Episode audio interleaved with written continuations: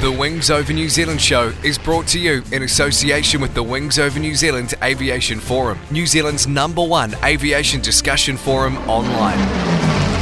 There you'll find discussion on all aspects of New Zealand aviation, from history to current affairs, and thousands of photos covering the Royal New Zealand Air Force, airlines, general aviation, warbird restorations, airshow news, sport aviation, home building, gliding, aviation media, and much, much more. You'll be in good company with other aviation enthusiasts, including pilots, engineers, warbird owners and restorers, historians and authors, modelers, aviation photographers, and many others. Sign up to the Wings Over New Zealand community now. It's free and easy. Just Google Wings Over New Zealand and you'll find the forum.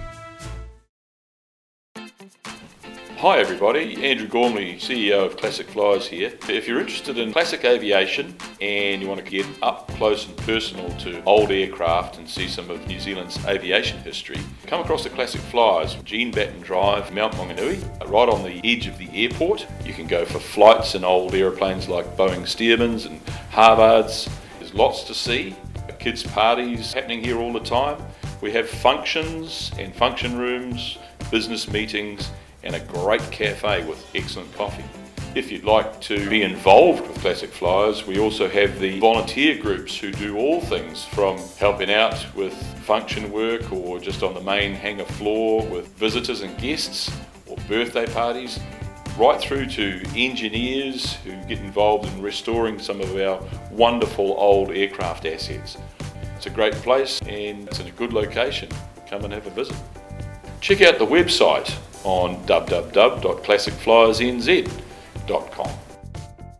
Vintage Aviation News is pleased to support Wings Over Britain and Wings Over New Zealand. And we'll be checking in with reports as Dave's tour progresses. Vintage Aviation News is an organization founded by a group of passionate vintage aviation enthusiasts who love to share the history and technology aviation museums preserve for the public. It's our intention to play a role in safeguarding the heritage of these beautiful machines by providing increased awareness and education through the use of internet based digital media. Vintage Aviation News is an online news resource dedicated to warbirds, aviation museums, vintage aviation, and aviation heritage, and the many enthusiasts who wish to know more about them. The goal of this site is to provide fresh, daily news content for a large community of aviation fans who visit our page regularly. Vintage Aviation News online can be found on your usual social media channels and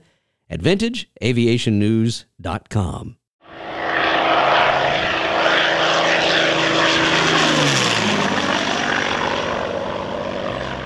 Hi, Melanie here from Aviation Tours, unique itineraries for aviation enthusiasts, taking you to some of the most amazing air shows and events in the UK and Australia.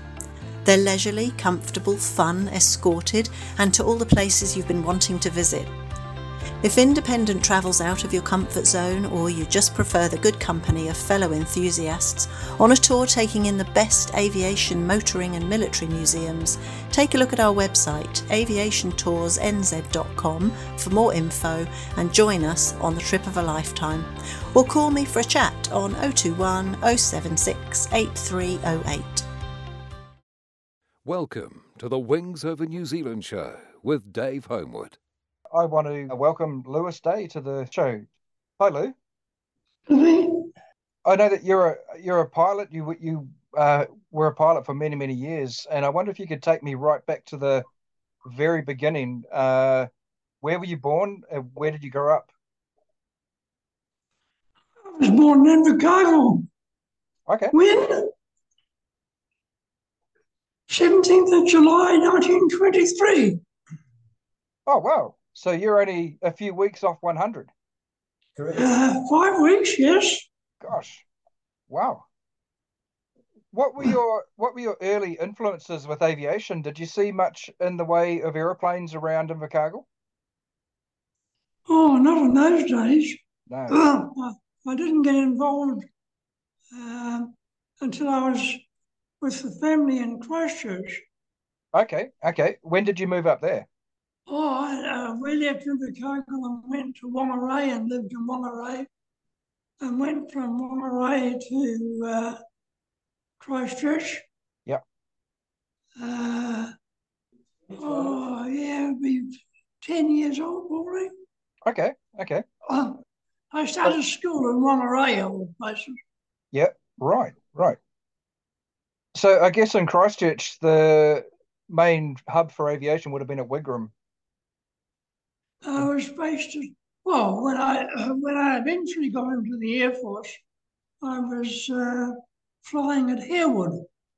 Okay, okay, yep. I, I was meaning while while you were still a kid, did you go to Wigram much as a kid and and look at the aircraft?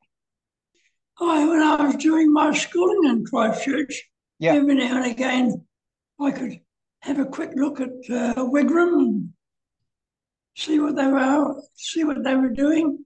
Okay. So so tell me about when you actually joined the Air Force. Uh, what what was the process and um, when did you join? Well, my, my father went overseas during the war, and I went to live with my mother in Napier. Okay. And when I turned 18, she gave her approval for me to become a pilot. And I applied to the New Zealand Air Force, and there was a, a great queue for people because they couldn't cope with the numbers that were involved. Right. And I wasn't I wasn't enlisted until October 1942. Okay. Okay. What what were you doing uh, up until then? Uh, did you have a job or? Yes, I when I left when I left school in Gore, I got a job uh, in customs in Invercargill. Oh, okay. Yeah. Not that I wanted that, but that's what I got. So w was there much international shipping coming in and out of In- Invercargill in those days? Yeah, uh, not really.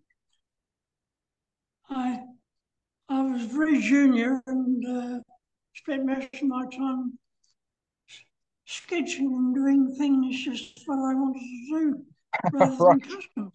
Right. And so uh, when you actually did get called up uh, in 1942 to go along and start your training, uh, where did you start? I started in Tauranga, Oh, right. uh, and I was based in, uh, we were based in, in a uh, ground business waiting in the queue to become pilots. Right, right. So there was an aerodrome defense unit. I went from Tauranga to Rotorua to start my first ground training. Yep. And, and then from Rotorua, I was posted to Harewood to start my flying. Okay. And do you remember your first flight in a Tiger Moth there? Like, uh, that's what I did. Yeah. Yep. Hmm. Do, do you have any sort of memories of flying the Tigers there? Uh, no, not as such. I was uh, uh, one of 40 odd, actually, all of whom were madly uh, getting involved. Yep. And I teamed up with a, a chappie from Tauranga who was who said, "Oh, I uh, I'm going to Canada to do my advanced training." And I said, "I didn't know there was such a thing." And he said, "Yes, there was. It is good." I said, "Good, I'll join you." And I applied, and I got to Canada, and he wasn't selected. Oh, okay. Wow. So wh where I- did you where did you go to in Canada? I was in Brandon, Manitoba, Oh, yep, yep. Uh, and so was that on um on Cessna cranes. yeah, yeah, Cessna cranes.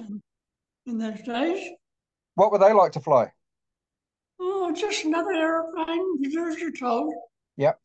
Yep, yep. Yeah, no, it was uh, quite straightforward. It was quite good in Canada, but it was cold. Right. Yeah, I didn't go. I didn't go there till close to Christmas, and the temperatures were pretty awful. Right. Right. However, I finished my flying there and I ended up as the honour student for the course. Oh wow. Uh, there would have been 40 or something on, the, on that course actually, and uh, they all gave in and let me win. right. And so where did you progress to next? And when I when I qualified there and got my wings, uh, I was posted to um, Prince Edward Island to do a, a ground course on navigation. Okay. And when I had completed that, I was uh, sent to England. Prince Edward Island, uh, that's where the guys were trained for Coastal Command, wasn't it? In Uh, at In Prince at Prince Edward Island, that's where the guys who were going to Coastal Command were trained, wasn't it? Were, were you correct. Yeah, were you destined to go from there on to Coastal Command? Well, I went to went to England and I teamed up with a, another New Zealander who happened to have been on an earlier course in Canada Oh and yeah. had been instructing there. And he said, uh, "Oh, we've all been trained for coastal command. We don't want to go." Everybody was being recruited for bomber command in those days. Yep. And uh, you don't want to do that. You can you can come to coast, come and make an application for of command, which I did, and succeeded. And uh, eventually, I did my initial training in the UK, and eventually uh, became a, a pilot on flying boats on Sunderland. Okay. So what were what were you training on before the Sunderland? Did you go or did you go straight into the Sunderland flying there? We Did- got did- well in England. Uh, we had to do. Oh, we just did some flying in Oxford, basically. Ah, yes, yep. And that was really just to get an idea of the area and Just, What- just to get you one step nearer to qualifying. right, right, right, Yeah. right. And what did you think of the Sunderlands when you got onto them? Oh, the Sunderland was marvelous. I had, I had a very, very uh, capable skipper to look Right. after me, and uh, we did very well. But were there any other Kiwis in your crew? Not in that crew. There was uh, Dennis was a, a, a quite a. He was ten years, eleven years older than me, Okay, and he was a qualified. He was from the UK, and uh, there was. I was the only New Zealander, and they had four Australians, and a couple of Welshmen, and a couple of Scotsmen, Right. Uh, quite a quite a varied crew. That's interesting. Yeah, it certainly was, but the uh, my skipper was particularly capable. So, uh, uh, were you doing lots of patrols from from Britain uh, in this training Um, period? Once we qualified uh, on the Sunderland, we were doing yes, we were doing patrols in the Atlantic. Yep. Uh, as part of the training setup, and then uh, my skipper being relatively senior, uh, we were selected to qualify to take Sund- uh, Sunderland's overseas. Okay, And I, we ended up by, by doing a trip down to uh, East Africa, of all things, to take an, a brand new Sunderland down there to, to take over or, or to start putting Sunderlands in to replace Catalinas. right. When you did those ferry flights, Lew, did you take the whole crew with you? Yes, yes. Dennis was very, very adamant. He, he had, we had a crew of 10, and although on the ferry work they said, oh, take, we require five people, he said, no, I want 10. Okay. I've got a, I've got a proper crew. And Right. uh, the, the 10 of us were all together. Excellent. And we went back to the UK uh, and qualified on the latest model of the Sunderland. Uh, and the next thing I knew, uh, we were selected to, to take the first of the Mark V Sunderlands out to, Sing- to Singapore. Oh, right. Okay. And that was another nice trip. So my, my skipper in the meantime had gone unserviceable. Uh, I was switched to another crew Yeah. and I ended up initially in Burma flying with the RAF. Yeah. Uh, and uh, against the, Japanese. Okay. Okay. Yep. And so, where were you based there?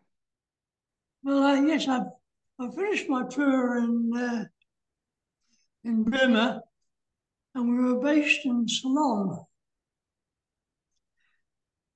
And Okay. my ship, my old skipper got fit again, and we formed our original crew again.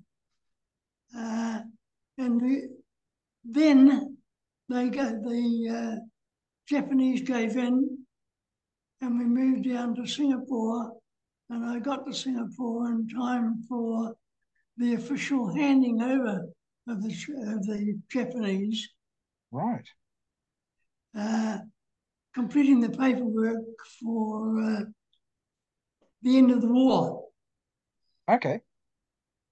And at that time, the New Zealand Air Force found out where the odd New Zealanders were, and I was one of them. And they they found me in Singapore and sent me home. Right. Right. C- can I just take you back, Lew? Um, I believe that you, on one of your patrols, uh, I think from Burma, you might have you got shot up by a sampan. Yeah, we got shut up in Japan. No, no, in Burma. We were uh, we flew out of Burma into uh, Malaya, as it was in those days. Yeah. And we were we made, we carried out an, an attack on the Japanese. Um, yeah, and uh, unfortunately, they were rather well armed and made a lot of holes in the bottom of our boat. Oh wow. Okay. And uh, then we had to stagger back up to Burma again, actually, and carry out repairs on the aircraft to stop it from sinking. Yep. And at that particular point, that was quite successful. About two days later, we got airborne out of Burma, went back down to Ceylon again, actually, for the aeroplane to be uh, overhauled properly and put together again properly. Oh right. Wow. Okay. And when when we got it fit again, actually, uh, that, that's when the Air Force got us airborne, and we ended up we ended up in uh, in Singapore. Right. Right. So, um, with the war over in Singapore, what were what were your duties then uh, in Singapore? Well, in Singapore, we were operating uh, basically, uh, we were, well, we were filling in time because the Air Force, the New Zealand Air Force caught up with me. Yeah. And uh, they promptly, uh, there was, I think there were two or three, three New Zealanders overall in the Far East who were all collectively sent back to New Zealand, actually, uh, to the New Zealand Air Force. Yep. Uh, when I I arrived back in Auckland. My parents were living in Auckland at that stage. And uh, I arrived back in New Zealand on a Friday. And the following Monday, went out to Harewood, uh, not Harewood, to uh, Hobsonville. Yep. And uh, said, I've just come back from overseas. Uh, and the CEO said, go home and wait and hear from us. We'll get in touch with you. So I went back home. Yep. And within a, within a week or two, I got notice from the New Zealand Air Force, which was a discharge. Oh, right. There was no discussion about what where I'd been, what I'd done, or anything at all. It was goodbye. Wow. But uh, I, I got back into New Zealand sometime after the majority of the New Zealanders had returned from the, from the Pacific. And, and they had plenty of plenty of spare people that they knew about without picking on me. Right, right. So all, all the good jobs were, were already taken. There's nothing for you. Well, I had barely got used to that. I, I went back again. I got I got a job back again in customs in Auckland. Okay. And then next thing I know, I get a notice from the RAF, uh, which was recruiting people for the Cold War in uh, New Zealand, Canada, Australia, Yep. South Africa. And I probably thought, oh, I'd done a lot of my flying over there, and I thought this was good. I'll uh, I'll do that, and I accepted a four-year commission with the RAF, Right. Okay. uh, and then I was uh, closely associated with my brother, or one of my brothers, who had a girlfriend down in Pukekohe, and I, I was joined. I had joined them in company when I uh, promptly met his girlfriend's sister, Okay. and I said, "Oh, I'm sorry, I won't, I won't be staying here in New Zealand. I'm going off to England on a four-year commission, and I won't see you for another four years." So we just, I decided we'd get married instead. I'll take her and show her all about it. Wow. And uh, she said yes. My father said, my, my g- father-in-law said no. Her grandfather said, go away, it's got nothing to do with you, leave them alone. They're enjoying themselves. So we married. wow. and we and I properly took Doreen to England on my four-year commission with the RAF. Fantastic. I, I believe you've just recently celebrated your 75th wedding anniversary, haven't you? 76. 76. Wow. Yeah, Fantastic. we did. We uh, well, I went to the UK saying, saying, "Yeah, you'll have a wonderful life. Actually, it's a great life in the service." when I got to the UK, they said, "I said, well, they said, what do you want to do?" I said, "Go back on the Sunderlands, please." And they said, "No, you can't fly Sunderlands. You haven't flown foreign land planes." So I spent a year flying Oxfords and Wellingtons and eventually Lancasters. Right. And when I qualified on the Lancaster, they promptly gave me permission to go back and do the Air Force course on Sunderlands, which I'd done years ago, years before. Right. And I got back onto Sunderlands. But in those days, actually, the Air Force was so big that there was no such thing as having married quarters available. And so we used to have to live somewhere handy and turn up for work every morning. Right. Right. It was, uh, and it wasn't the life we had set out to, to, to enjoy. Uh, and then out, out of the blue, the, the RAF probably turned around and said, Oh, we want some experienced flying boat pilots in the Far East. And I was one of those that was nominated Oh, right. to Okay. do that. and uh, they sent me out to the Far East, back out to Singapore again. And Doreen wasn't allowed to go because we didn't have they didn't have any accommodation for wives in Singapore. Oh, wow. And she had to stay. She stayed in Scotland, and in fact in Wales at the time, Yeah. until such time as I found suitable accommodation in Singapore. And and the Air Force probably turned around and they had a large number of wives in the UK, all of whom had officers in the service in Singapore. Uh, and they put them all on one boat.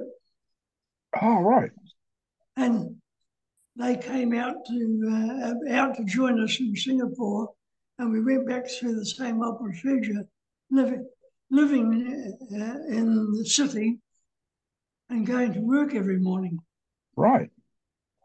And then after a few weeks, the the uh, Flying Boat Wing um, promptly uh, accepted the uh, Korean War requirement, and out of the blue, they probably took three three of us qualified Sunderland pilots to go to uh, Korea, or in to get to go to be based in Japan for operations in Korea. Okay. And uh, I met my wife every now and again. But uh, I did two years in Korea, actually. Well, I did two years between Singapore, Hong Kong, and Japan, operating out of Korea. And we were involved, fairly heavily committed in Singapore, in uh, involved in the Malaysian War, the Malaya War. Right, right. The Malayan emergency. So I did another, I did another forty operations actually with with them dropping bombs on people who wanted to take over the Malaya. So were you dropping bombs on on jungle target type things? Was it in, We uh, uh, were we were dropping bombs on targets which were had been were plotted out by some experts in the in, in the British Army. Yeah. Uh, and all the all all the naughty all naughty boys which were causing the trouble all lived in villages in the middle of the des- desert and that was on the right on the boundary of, as it was, it was Singapore, it was Siam in those days. Yeah. And uh, and Malaya, and so we would get called out at five o'clock in the morning, and go up to Malaya, and drop 160 bombs wow. on on a an area of forest which was designed and planned for us so that so that we could fly quite accurately and just drop these bombs and spent ages. It took took 10, 10 trips to get rid of all the bombs we had. Actually, we dropped 16 bombs every time we went there, got there. Yeah. And we we landed, refueled, put more bombs on board, went back again. I said, did that 41 times eventually. Wow. Gosh. So uh, What what size bombs were they, Lew? they were 25 pound uh, anti personnel ones. Ah, yes, yep, yep. So, so if you succeeded in getting into an area where there were human beings, they they couldn't get away. Actually, well, most of them, most of them were killed outright, I think. Right. Okay. But uh, I ended up by dropping six thousand four hundred bombs in Malaya. Oh, wow. Holy moly. I, I never actually realized that the Sunderlands dropped bombs on, on land in Malaya. I thought that you guys were just doing, you know, maritime patrol type stuff. That's interesting. No, nothing like that. Okay. That's that's very interesting. We, we, the the uh, rest of our tactics were all the tactics working. We, uh, we were actually attached to the American Air Force uh, Fleet Air Wing 6 Okay. uh, in Japan, and we operated in Korea. Uh, they had 16 uh, mariners, Yep. and we used to we used to put four aircraft up there at a time to do a spell and come back again and send another four up to replace us. And we we did with four aircraft, we did the same number of operations as the 16 mariners had to do. Okay. And And- so so you were flying quite a bit. Um, you know, there was a, like a daily routine when you were uh, up in Korea. Very Oh. much, very Yeah. much so, actually, yes. Yeah. Uh, well, it was usually takes about three days to get. You would, we would end up by starting out in the early morning and go out and do a trip. And then you'd have a day when they serviced the aircraft and got it ready for the next day before you went out again. Yep. Okay. And uh, then eventually, the uh, the flying boat wing were designed to go into China and check the weather for all these aircraft, which were American Air Force and Canadian Air Force and whatever, uh, uh, doing their job in uh, Korea. Okay. So we would go into China and then work slowly back, checking the weather and cross checking the weather, and then reporting to the weather to uh, uh, the fl- uh, boats uh, Yep. in, the, in the Royal Navy. Yep. And we reported the conditions as to whether it was fit or not for them, for the others to be able to get airborne to do their job. Okay. Uh, so that when you say boats, that'd be like the aircraft carriers that were Yeah, Don't- aircraft carriers, yeah. yeah doing airstrikes. So was it dangerous for you to be flying into Chinese airspace? Uh, well, we never actually, never actually got, got attacked. We were well equipped, of course. Yeah. Uh, military wise, actually, we had, we had we had sixteen guns on board anyway.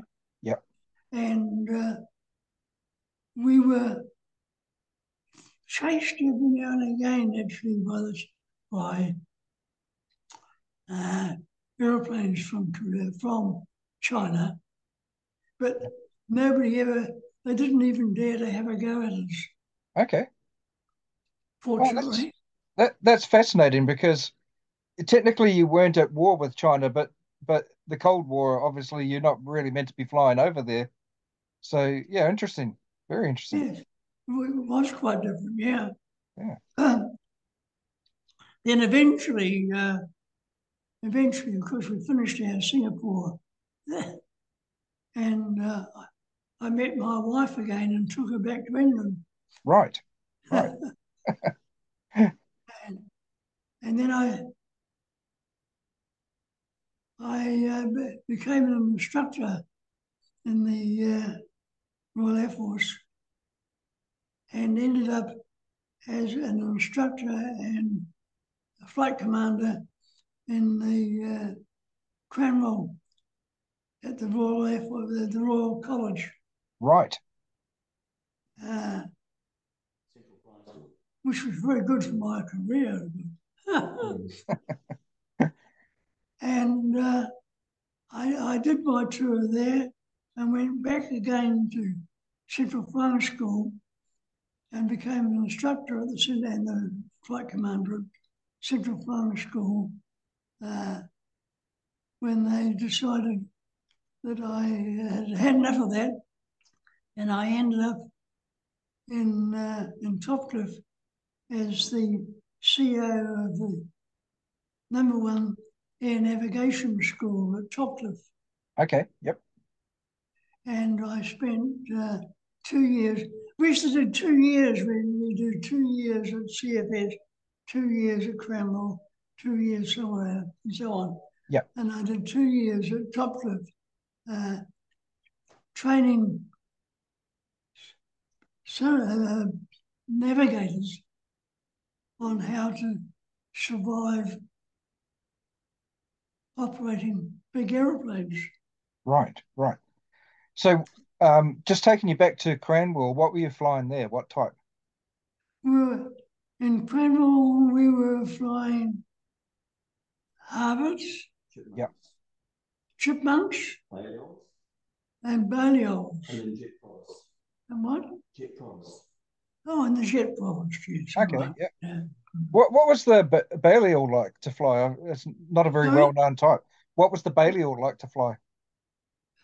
Uh, it was a, a handful. Okay, It, we had the the majority of air instructing at uh, Cranwell was such that we were all on the advanced side of the thing, and the the chappies that came to the, the cadets would come and join us, having completed their time of 100 hours on chipmunks or uh, and what have you. right. And Yep. when they when they got onto the Balliol, it was a real fair dinkum handful as far as they were concerned. Okay. It was it had 1,300 horsepower. Uh, it had engines which had propellers which rotated the opposite way around to what all these ships have been trained in. Oh, okay. And as such, of course, then that's if if the chappie sat at the end of the runway and got the okay for takeoff and put the power on and put it put it all on in one go, the aeroplane just peeled off peeled off the runway Oh, because it was wasn't possible to hold it straight using your, using the rudder. Oh, wow. And so we had to teach these ships very slowly and very carefully to ease on a little bit of power.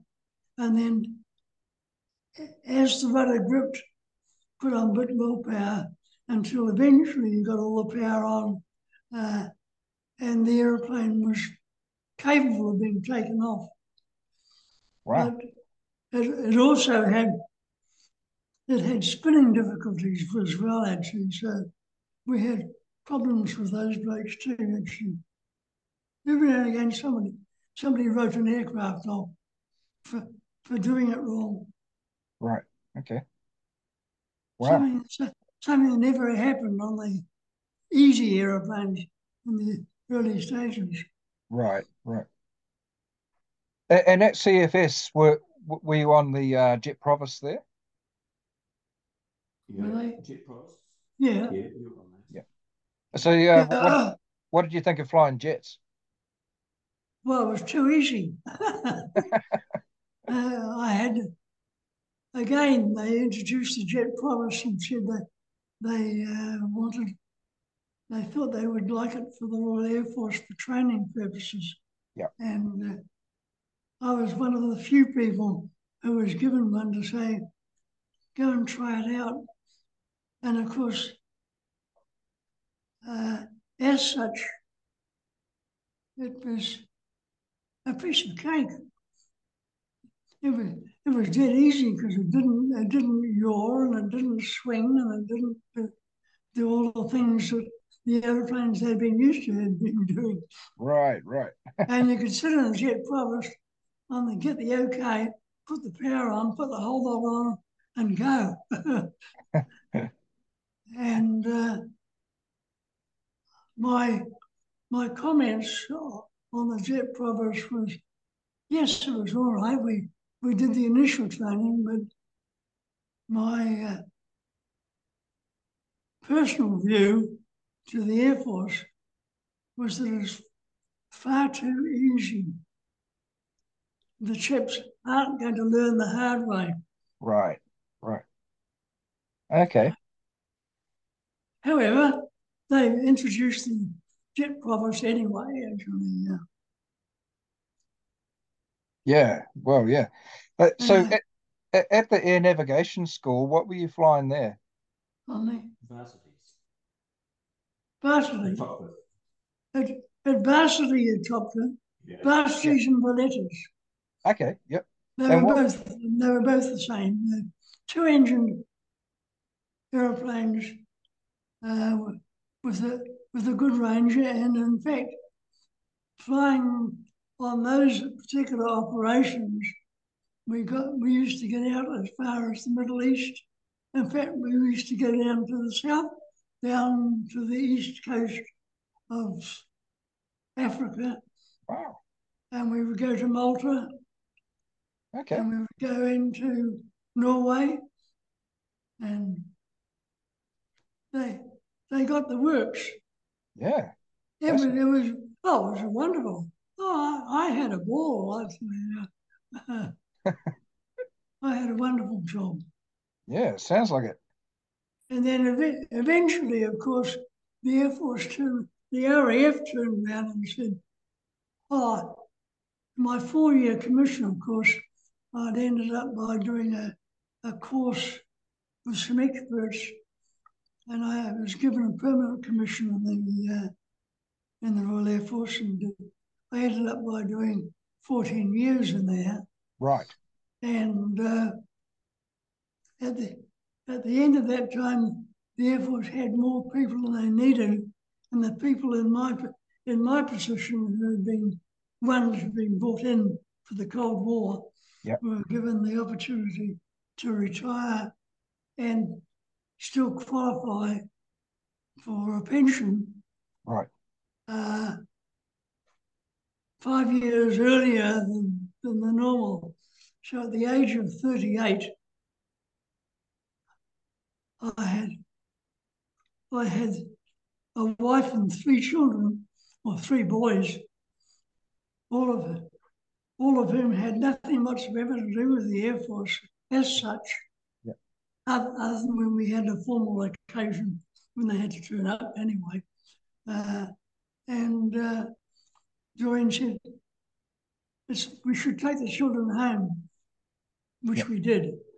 And I arrived back in New Zealand in 1962. Uh, ex RAF. Yep. And reported and said, and said, Can I rejoin can I could be part of the New Zealand? They said, No, no, no, we've got too many people already actually. And, and so I ended up without a job Right. and and I tried Teal, who were operating Sunderlands and those or the equivalent of flying boat, the Sunderland Yeah. flying boat. They were operating Sunderlands, Yes. Yeah. and they said, "No, we don't need you." And uh, I then applied for NAC. NAC said, "Oh, as a pilot, we can't give you a job until such time as you are qualified on Morse code." Okay. And I, I started doing a course on Morse code. And uh, in the in the end, oh, the, uh, the- this was no, this was the original one, wasn't it? Yeah, this was when I was home the first time. Right. Right. And In the meantime, the RAF took over and took me home. And when I came home again, I was too old. Ah. right. yeah. and I couldn't get a job in the air, civil flying. Right. Right. Yep. As, uh, so uh, I didn't. Okay. And then, and then out of the blue, actually, uh, I I went back to the civil aviation and said, "Yeah, have you got anywhere where I can get a job as a flying instructor?" And they came back and said, "Oh, Gore is just separated from Invercargill, and it's formed an aero club there, and they need an instructor. They haven't got one." Right. Uh, would you like to go down there and fly with them? And I said, I'll go down and have a look at it. So I went down to Gore and, oh, they were great friends. They were all nice uh, farming people. Right. Yep. And uh, I said, oh, I, I trained in Gore. I qualified from Christchurch. I went to Gore and qualified for, for uh, university, but never had any money to be able to, to go into it. Right. Yep. So I uh, I knew Gore fairly well, and uh, they said, "Yeah, well, oh no, you can become our instructor," and so I did. Right. And I went from Auckland, Auckland took the family lock, stock, and barrel down to uh, Gore and became the CFI. Now, the CFI, because there was only one instructor anyway. and I, we operated seven days a week. Wow. Yeah. And I, we um, instructed, I instructed in uh, ooh, Queenstown Yep. and where else? Oh, uh, Balclutha, Oh, yep. Yep. A few other places. Yeah, quite a few. uh, Roxburgh. Yep. And Harriet, Okay. and that kept me occupied. That was Mondays, Tuesdays, Thursdays, and Fridays every week. Right. And on the Wednesday, I had off. They go, provided that the, the airplanes didn't need servicing. Okay. Yep. If, if they needed servicing, I had to take them down and spend the day in, in the cargo while I did the overhaul work Yep. on the aircraft. And that, that was my that was my day. Saturday and Sunday, I was flat out uh, as an instructor at Gore doing the Aero Club training then. Right. We'd started out at that stage, we started out with uh, uh, two aircraft, a Tiger Moth and an Auster, Okay. Yep. And that was it. And with my background and experience, uh, I had a requirement to take aeroplanes to different places. And uh, we ended up by uh, buying a Victa, Oh, yeah. One seven two. oh, 172, And a Mooney. and a Mooney. Right. And uh, the, the club did very well. It, it moved from a, a total of 92 people, most of whom weren't pilots anyway, they were just members of the club. Yeah. Uh, and when I had ended up three years in Gore, uh, we had 340 odd Wow. in the club, Wow. That's excellent. and they all wanted to fly. wow. That's And brilliant. I, I managed to find another instructor who was totally inexperienced. Yeah. And I needed, I could have spent all my time teaching them how to do things properly, actually, rather than teaching other people how to fly aeroplanes. However, I ended up by uh, the opportunity came for me to go to Auckland And Doreen said, "Oh, good. Let's go back home again." Right. Because she came from Pukekohe. Right. Right. And I went back to Auckland, back to Ardmore, and uh, started instructing at Auckland Aero Club. And I had gone there at a time, I had gone there initially to get my instructor rating. And uh, there were eight instructors there. And when I went back three years later, there were two. Oh. And all the rest had joined New Zealand Air Force, or, the, or they joined Air New Zealand, or Yeah. so on. And uh, so I, instead of going back and, and, and saying, good, I'll be one of many, I became one who got demanded to provide full services to uh, employ new new instructors. Right. Right. And I, after after four years at Auckland Aero Club, the the committee fired all my staff on the grounds that I had employed too many. And I complained bitterly to them and said, you might at least have given me the opportunity because they fired the staff with the option to reapply for a job Okay. at the club. And I said, if you'd done the thing properly, you'd have told me what you were doing, and I would have been one of them because I'm just another instructor. So they fired me, and I didn't reapply. Okay. Oh wow. And, and around about that time, I was approached by uh, Airwork, who were operating an aircraft for New Zealand Forest Products Right. from scratch. And they wanted, they needed an instructor, they needed, not an instructor, they needed a, pilot. Okay. So I took a, took a job with Airwork and uh, I did that for uh, 30, 30 odd years. Wow. Gosh. And So uh, was that sort of was that corporate flying, like taking businessmen around, or yeah, that were the basic job for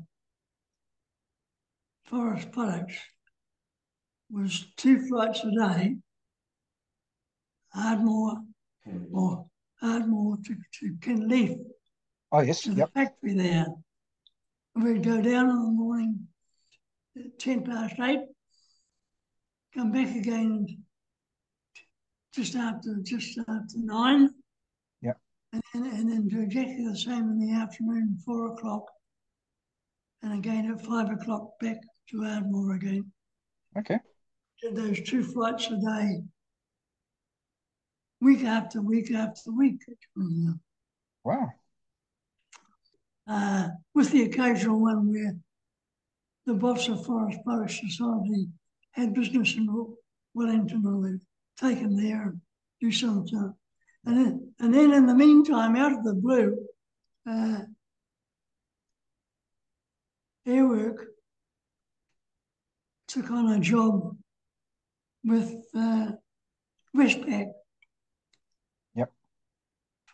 To help them to use the twin engineer fixing the aeroplane to escort them or to do pre pre work when they were doing their search and rescue and their ambulance stuff. okay, So then we started doing, then we got involved with air ambulance work as well as the search and rescue. Yeah. And that kept me going for 10 years.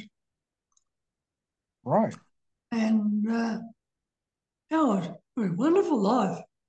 Great. wow. So, so- uh, So you were you were still based in Auckland and flying out of Ardmore for that time uh, with Airwork. yes, that's right. Can, can you tell me when you first got back to Ardmore? uh, with the Auckland Aero Club. What was it like then? Was it a really busy place like it is now? Was there a lot of flying schools there, or or was it much quieter? Like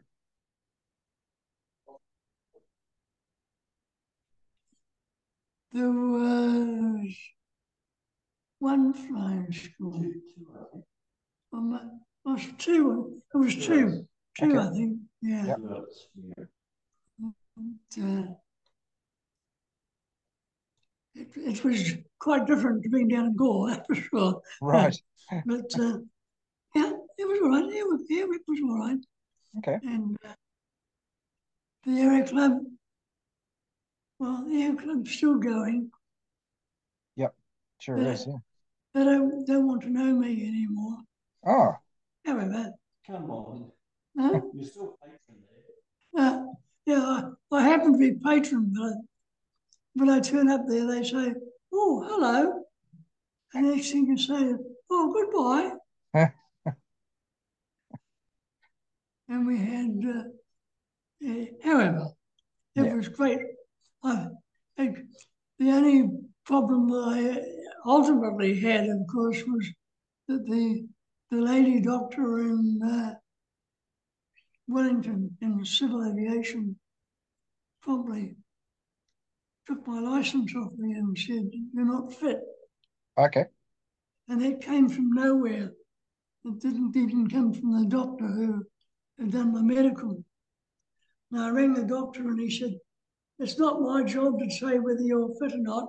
I do the homework, I do the, the uh, examinations send them down to civil aviation, and they're the people to make the decision.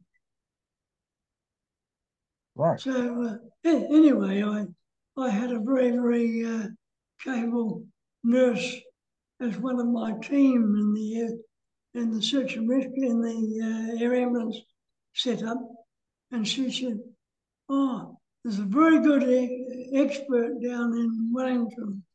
You can go down and see him, and have a medical with him, and find out how things are." So I did. And the specialist said, There's nothing wrong with you. I said, Yes, I know that. I said, Well, you tell civil aviation. And civil aviation, he did. He notified them and sent them the paperwork, and they gave me my license back. Wow. And Okay. then, then four months later, the same lady probably fired me and said my eyes aren't up to spec. And like a clot, I accepted it, although I, I still don't wear glasses as such actually. And there's nothing wrong with my eyes at all. And I had used the same specialist for 30 years, having my eyes done regularly. Yeah. Uh, but I, I regret it now, I must admit, but I just shook my jaw and said, oh, blood, I've done enough anyway. How, how old were you then? Seventy-eight? I was 77 at that stage, yeah. Wow. And they said, that's enough. Okay. So, uh, and a number of us who had suffered the same problems with the same d- lady doctor in CAA complained, and uh, she was fired. She lost her job. Right. Okay. And uh, however, there we are. I, I, I still had time working with civil aviation, and I had one chap in particular. I wasn't qualified as a pilot, but I had I still had all those qualifications, and I I flew with one chap for ten years, working him up to speed to qualify for an instrument rating. Yep. And I I didn't I couldn't do it as a pilot. I, I could only do it as a passenger. Okay. Yep. But uh, it it kept me in the mill involved with aviation. And I also, of course, have spent 20 years writing manuals and what have you for the various aero clubs to hand on to people who wanted to fly or people in the early stages of flying. Right. Right. And uh, I, I'm currently still working on my book. oh, right. Oh, excellent. Yeah. Uh, don't say that. I was fully committed.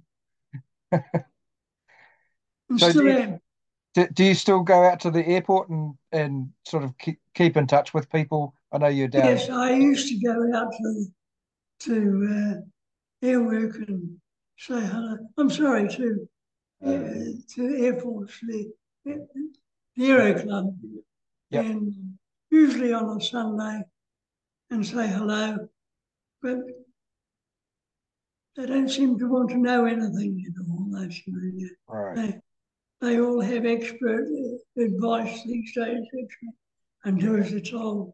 Yeah. But however, Moved on. I uh, I sort of keep in touch. I keep in well. There's all these people in Bomber Command who are always around actually, and we say good day every now and again. Yeah. Uh,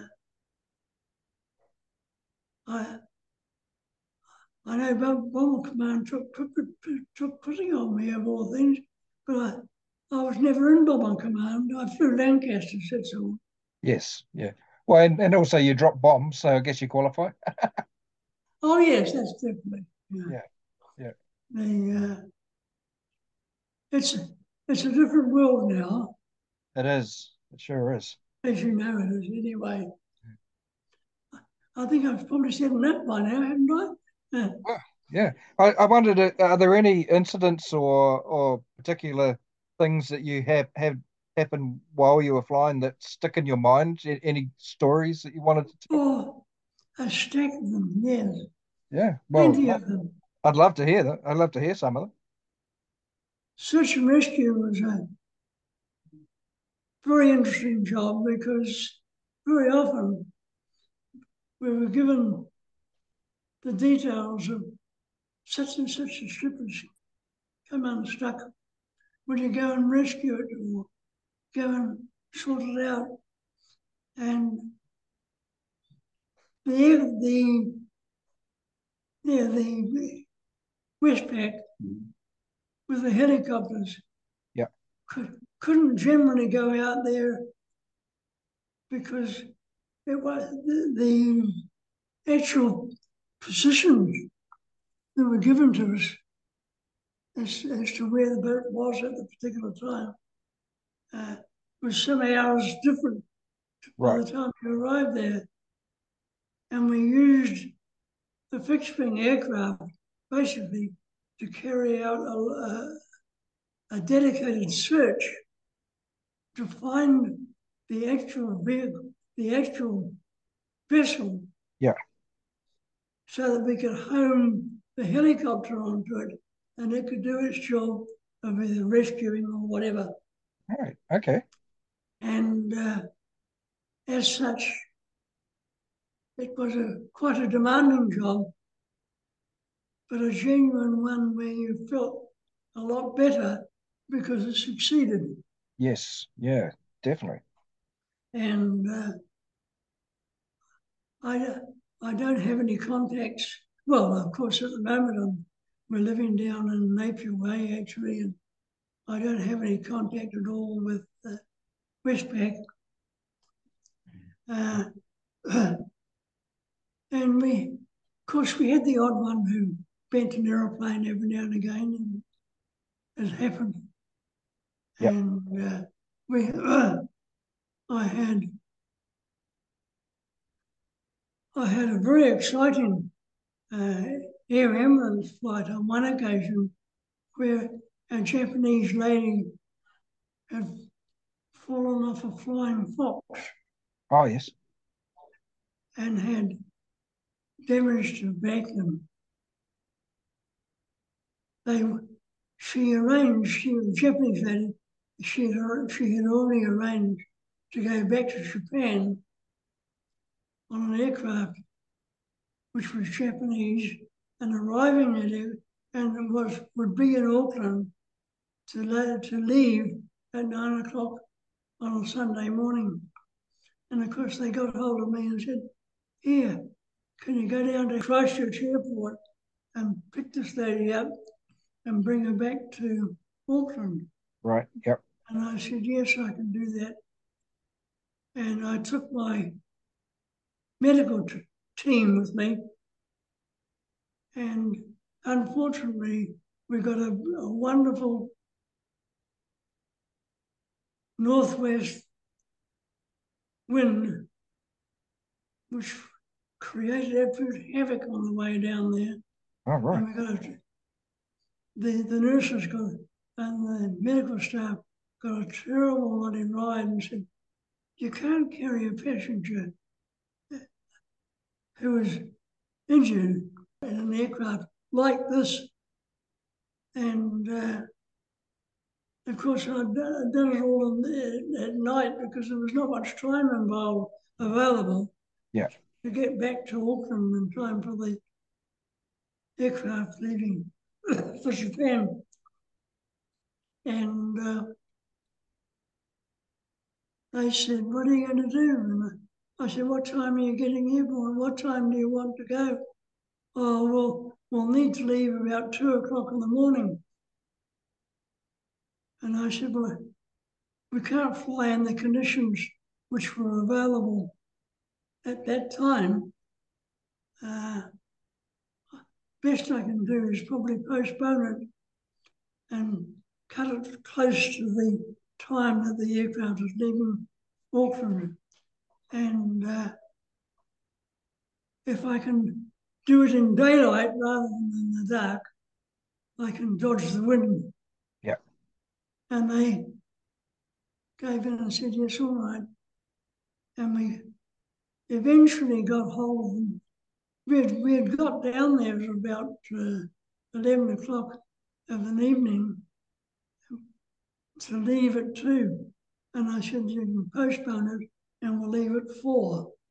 And it takes me four hours to get to Auckland, which means 8 o'clock in Auckland at the earliest. Yeah. Yeah, that's fine. Uh, and so they brought the nurse, they brought the sick lady out and in a stretcher and put her on board the aircraft. And I did the only thing that was humanly possible. I left well, I left Christchurch Airport and flew at about 100 feet maximum, 50 miles off the coast of New Zealand, heading towards Chile. because to, uh, to get away from the northwest wind. Wow. And it was quite smooth. It was, uh, it was possible, of course, at that height to be able to dodge the rough weather. Yeah. And we went 50 miles off the coast, turned back again, and stayed at low level through the straits and up to Wang, to Wanganui.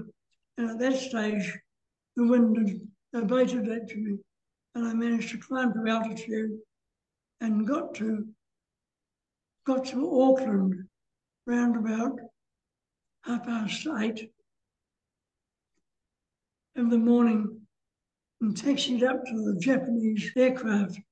And the nurses took the lady and checked her out and said, Oh, she's all right, she'll be okay. And the Japanese crew said, Yes, well, we knew we had to go, we'll be on time on schedule. And uh, they took her and put her on board. And uh, the nurses came back and said to me, You've done it, you've done it properly. She will not become a paraplegic. Uh, and I said, Thank goodness for that. Wow, excellent.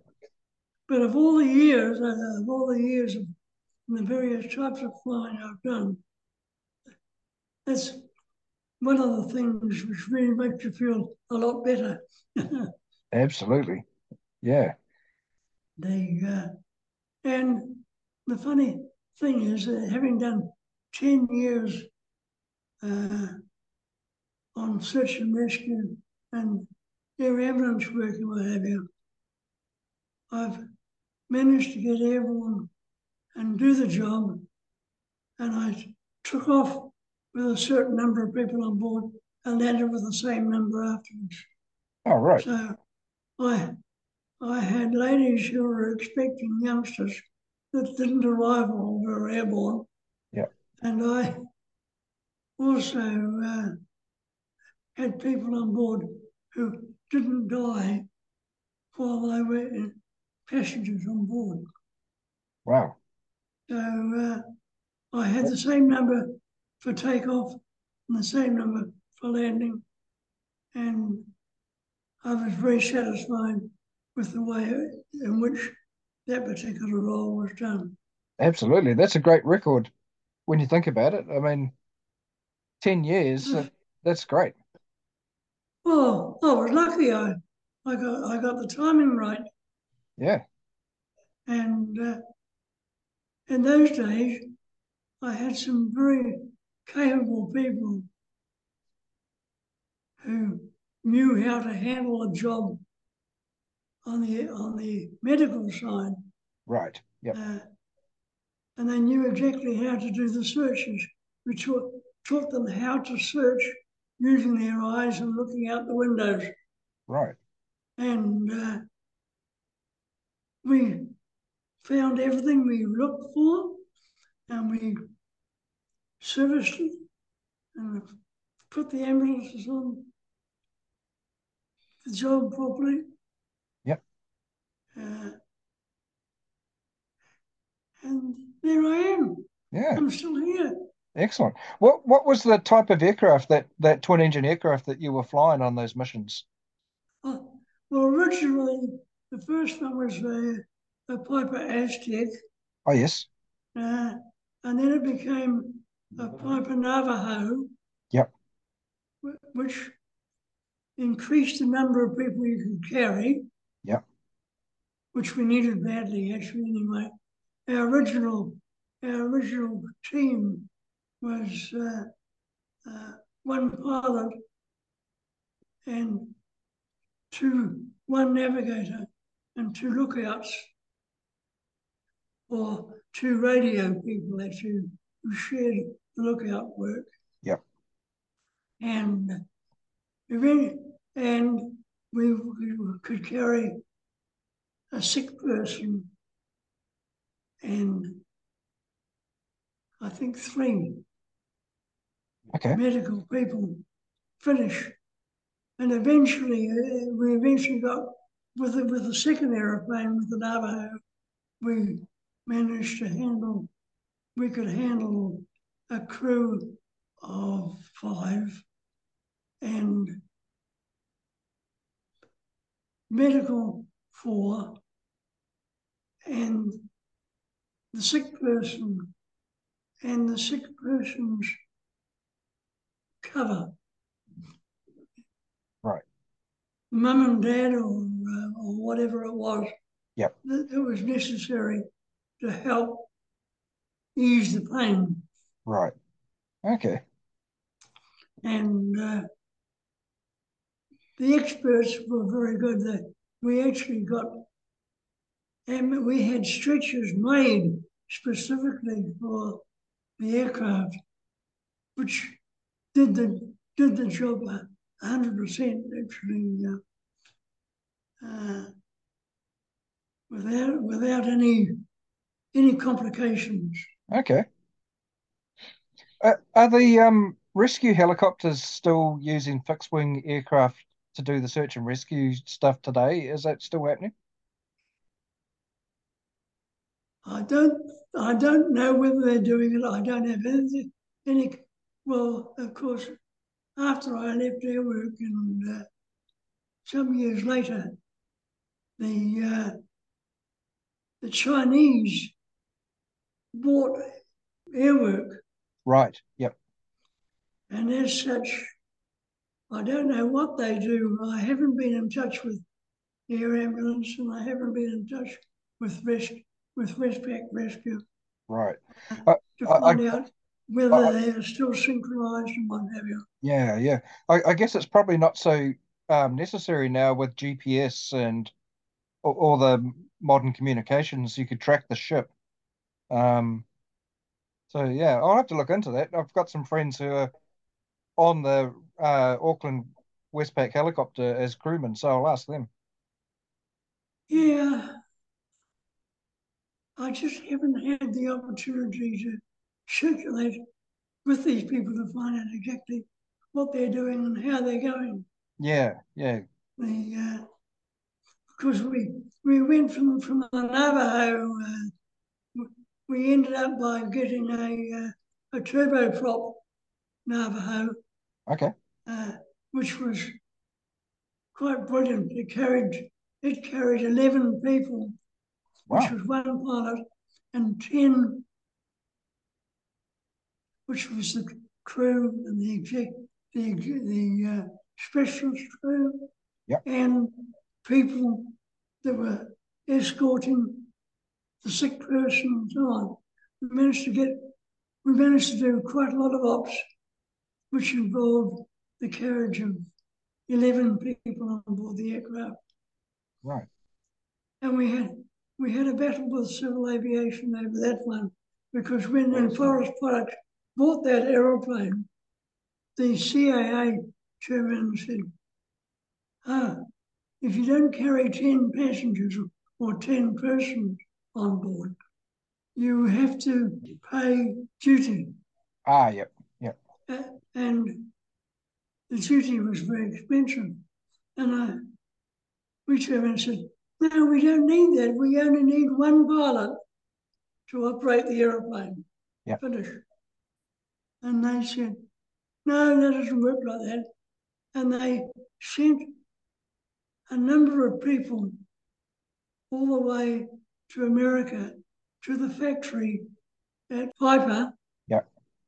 to discuss this because we said we only we only need a one pilot crew and ten passengers were the minimum that were acceptable to customs. okay, Sorry. Yep. And uh, customs were the ones that sent the people all the way to, to Piper because they went to Piper and they went and Piper turned and says, "That's crazy. It's a single. It's a, it is a single pilot aeroplane designed as such to do that. Yeah. And they're doing their job properly. And Right. In the end, they came back and said, "Sorry, it's all right. We give in." God, typical bureaucracy, isn't it? I'm afraid so. Yeah. Yeah, wow. So we've won. Well, you've had a, a you had a long, interesting career. Uh, when you look back, is there one aircraft type that you thought was your favorite? What was my favourite? Well, I suppose the years on the Sunderland were the most useful ones. Yeah. Uh, because we had up to 20 hours available for flying if necessary. Wow. And of course, we could fly over uh, Malta all day long or all night long. And it did anything Yeah. that any other, far more, far more than the helicopters could. And we could maneuver and use it to get a, a boat or a ship or whatever it was uh, into a position where the helicopter was in a position to be able to go out there and do its job without having to start looking to find out how to do it. Right. And the, the uh, first, firstly, well, I, I, I flew jet aircraft as well, actually. But they're interesting. Yep. But uh, Yeah. The, the 1040, which was our turboprop aircraft, which we used with the uh, air, Westpac setup, Yep. was probably the nicest aeroplane to fly. It, it had a limitation of about six hours. That's all. Okay. Yep. But uh, it it flew the it flew the job perfectly and uh, effort, effortlessly. Right. Okay. And uh, and I, I did fifty I did fifty seven years of flying Wow. be, before they took my license off me, and I'd probably still been airborne today. if they hadn't continued to do so, but it doesn't matter. Yeah. Yeah. It was good company. Had we had a lot of, lot of fun with a lot of people who understand and also do the same thing. Yeah. Yes. Yeah. Well, thank you very much, Lew. It's been fascinating to uh, talk with you and, and hear about your long career. Please keep in touch, or we've we've got a, means of keeping in touch with you anyway. Yeah. Yeah. Absolutely. Yep. And uh, if there's some way we can explain something to you, or eventually I'll produce my memoirs book. Yeah. And you'd be most welcome. Well, thank you. No, that'll be that'll be something to look forward to. And uh, That's and great. I, I hope that you also have a, a very happy 100th birthday in a few weeks' time. Thank you. Thank you very much. That was the Wings Over New Zealand show with Dave Homewood.